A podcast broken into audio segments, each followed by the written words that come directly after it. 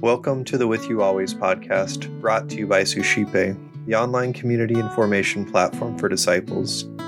Here we invite followers of Jesus Christ to share reflections and wisdom from the journey. Our hope is to instill a recognition that God is indeed with us always.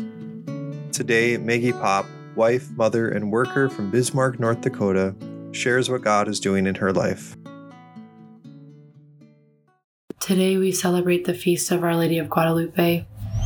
And when I was preparing for today and just reflecting on a couple of different quotes and readings, something that kept coming to mind is the maternity of Our Lady and specifically how we are invited into that with her.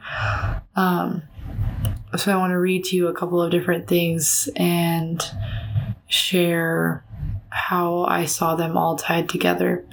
So the first is words from Our Lady of Guadalupe to St. Juan Diego on Mount Tepeyac in 1531. She said, Am I not here, I who am your mother? Are you not under my shadow and protection? Am I not the source of your joy? Are you not in the hollow of my mantle, in the crossing of my arms? Do you need anything more? Let nothing else worry you, disturb you.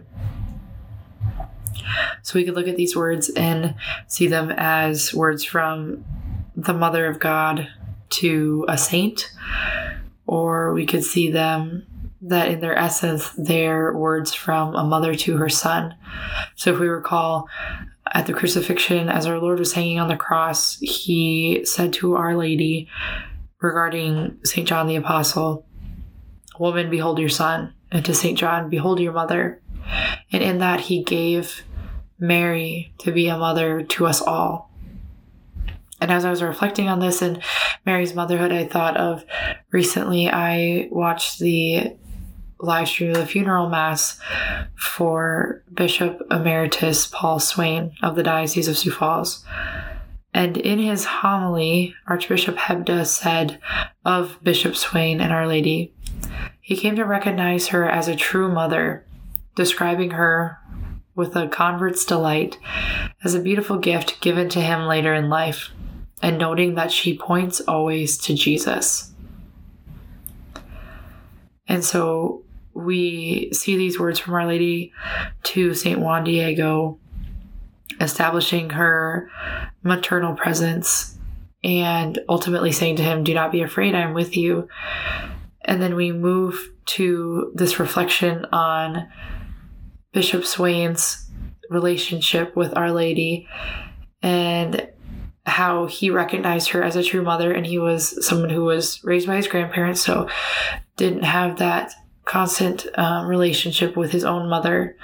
Um, but noting that she points always to jesus and then of course in one of the in the optional gospel for today we have the magnificat um, as mary is visiting her cousin elizabeth where she says, My soul proclaims the greatness of the Lord, and my spirit rejoices in God my Savior.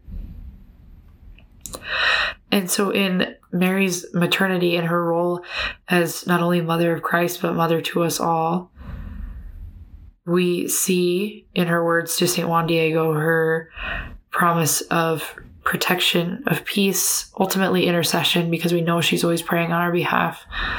Um, but then we see then the relationship that Bishop Swain had with her, and as well as the optional gospel to, for today, that ultimately Our Lady not only points to her son Jesus, but her soul proclaims or magnifies the greatness of her son Jesus.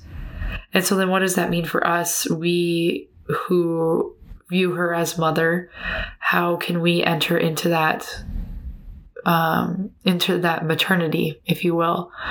Um, I think of in my own life, I am a mother. Um, and so if I am not pointing my son towards Jesus, I am not doing my job.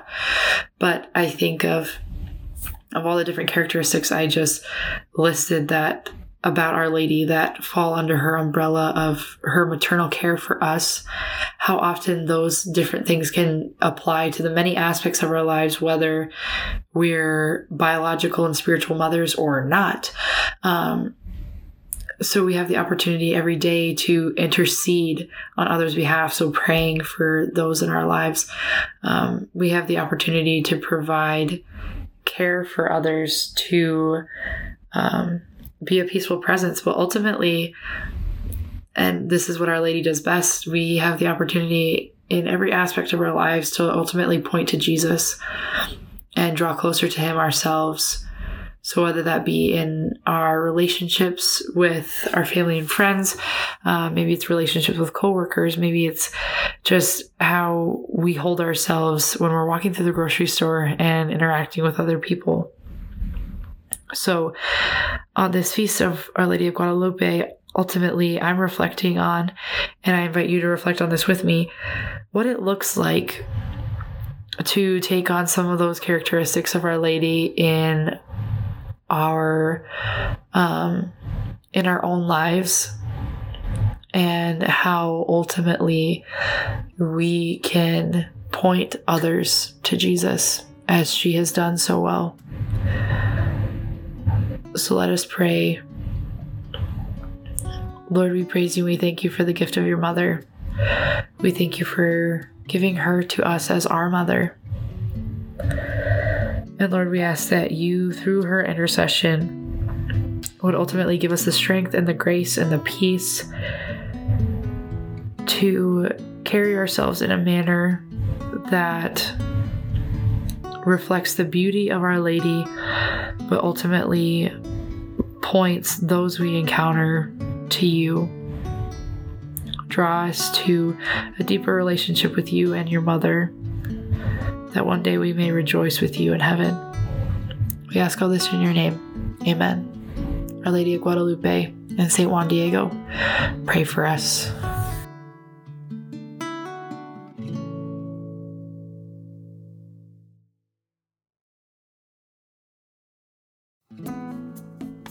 Hi, everyone. My name is Eric Gallagher, the founder of Suscipe, the online community and formation platform for disciples.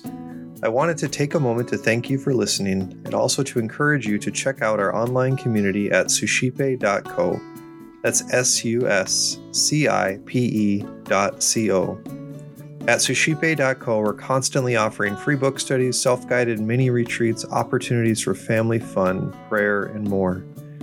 If you're interested in engaging with a community of individuals who are desiring to grow deeper in their spiritual lives, check out suscipe.co and get involved today.